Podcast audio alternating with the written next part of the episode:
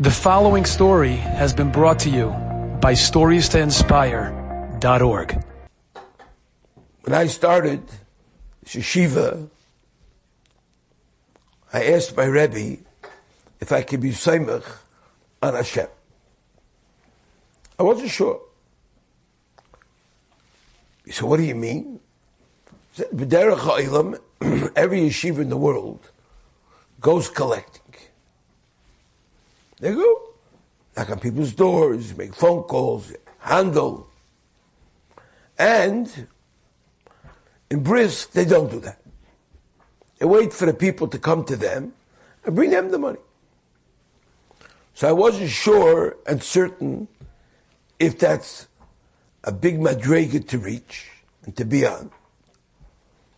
So I Rebbe, uh, not a big madrega. Not a big madrega at all. He said, you definitely can do it. So what if it doesn't work?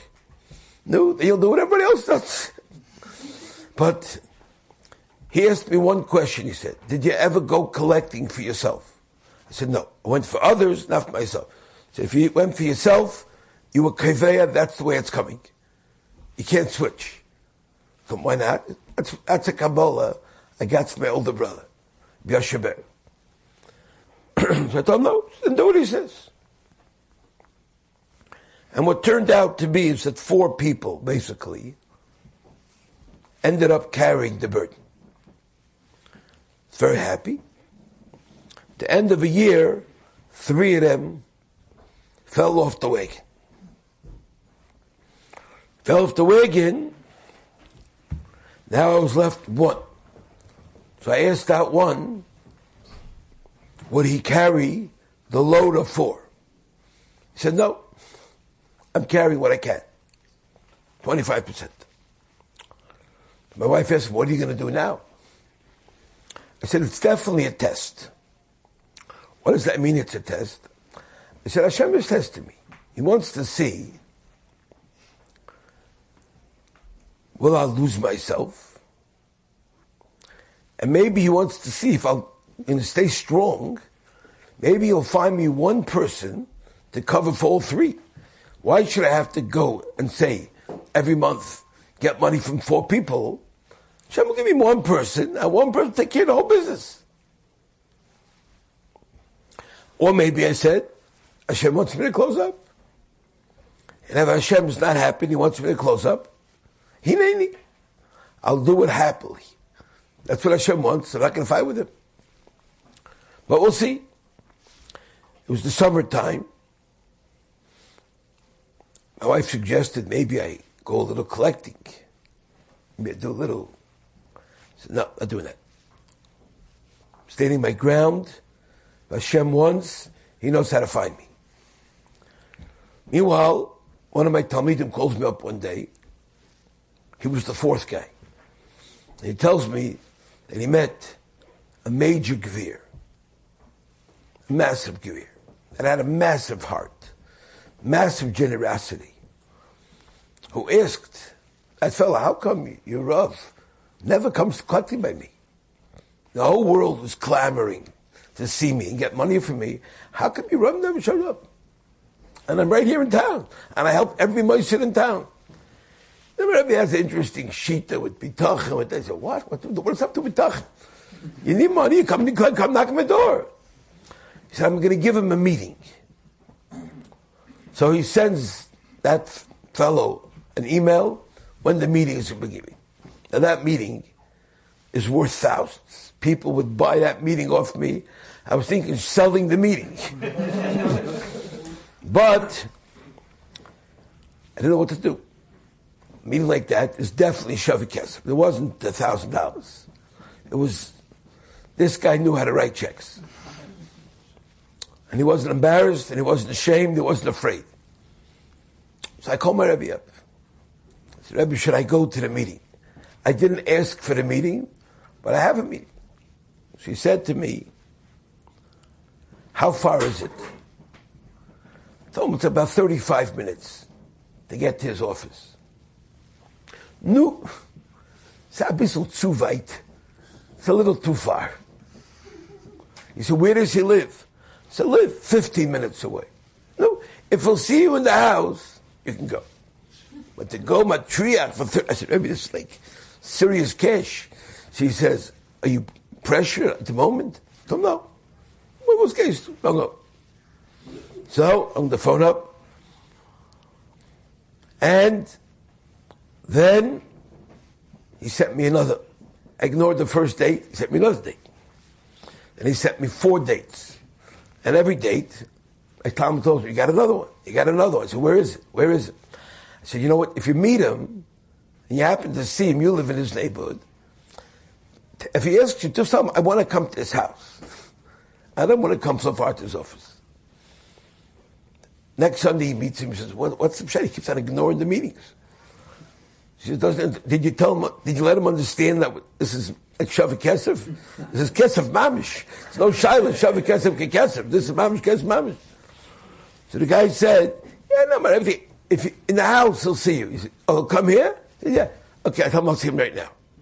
It was two weeks before Elzman. So, jumped into my car, run down there, drive down there, come again, knock on the guy's fancy door, takes me to his house, sits me down, and sizes me up. He asks me questions. How much does this cost? How much does that cost? What's your budget? Yeah, this, that, all kind of stories. Answer my questions. And you know, I'd like to help you. I'd like to help you. But I want to see you go collecting. You have two weeks left. And you go collecting, try your best. You look like a guy who's capable. You look capable.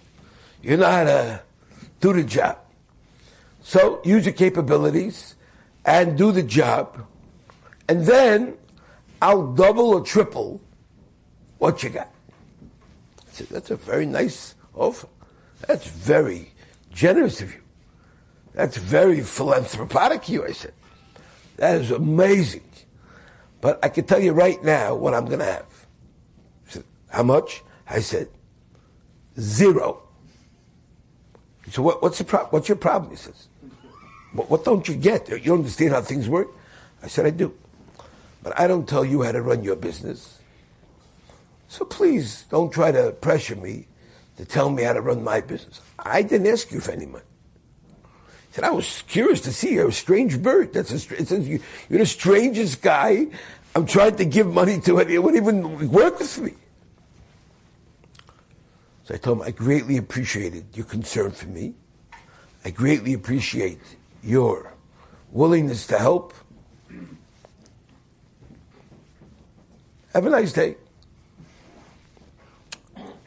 I walked out of the house. My my, my Talmid, the, the, the other guy who was he was there with me tells me, maybe I think you went a little extreme there. You know, I mean, you don't look. Uh, what's the thing? You don't look him in the face. This is this what? A gift. You don't look a gift horse in the mouth. If it's there, you just grab it, you take it. You know what I'm saying?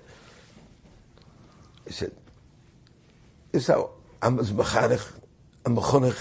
Somebody told me, I don't change. Everybody told me to change. I would have changed. So two weeks goes by. It's right before the Elzman, and I tell my Talmid, send him an email in my name, and tell him the answer is zero. Tell. From that month on, I started getting checks from this guy every single month not uh, like the Paris scrawny little uh, cattle, fat cattle. Every month, thousands of dollars. And with the Chodesh B'chad came in. Tell my wife, you see, Hashem wanted to alleviate me from having to be mishubed to three people who give you money per month. You get mishubed to them.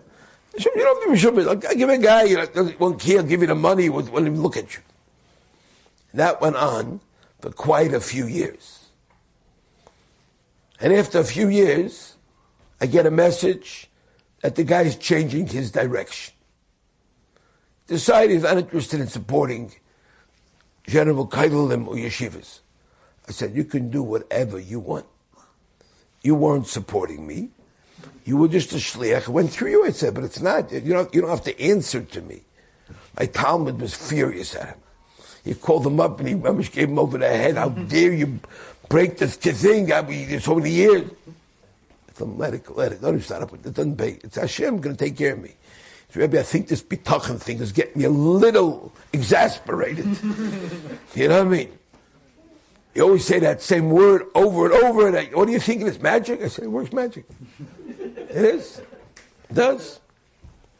And then, a couple weeks went by, and Hashem opened up a new faucet somewhere else, and Baruch Hashem, maybe it wasn't as fixed, but Hashem doled it out in His kind, gracious way.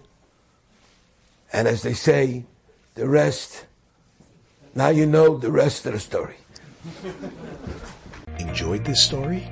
Come again. Bring a friend. Stories to inspire.org.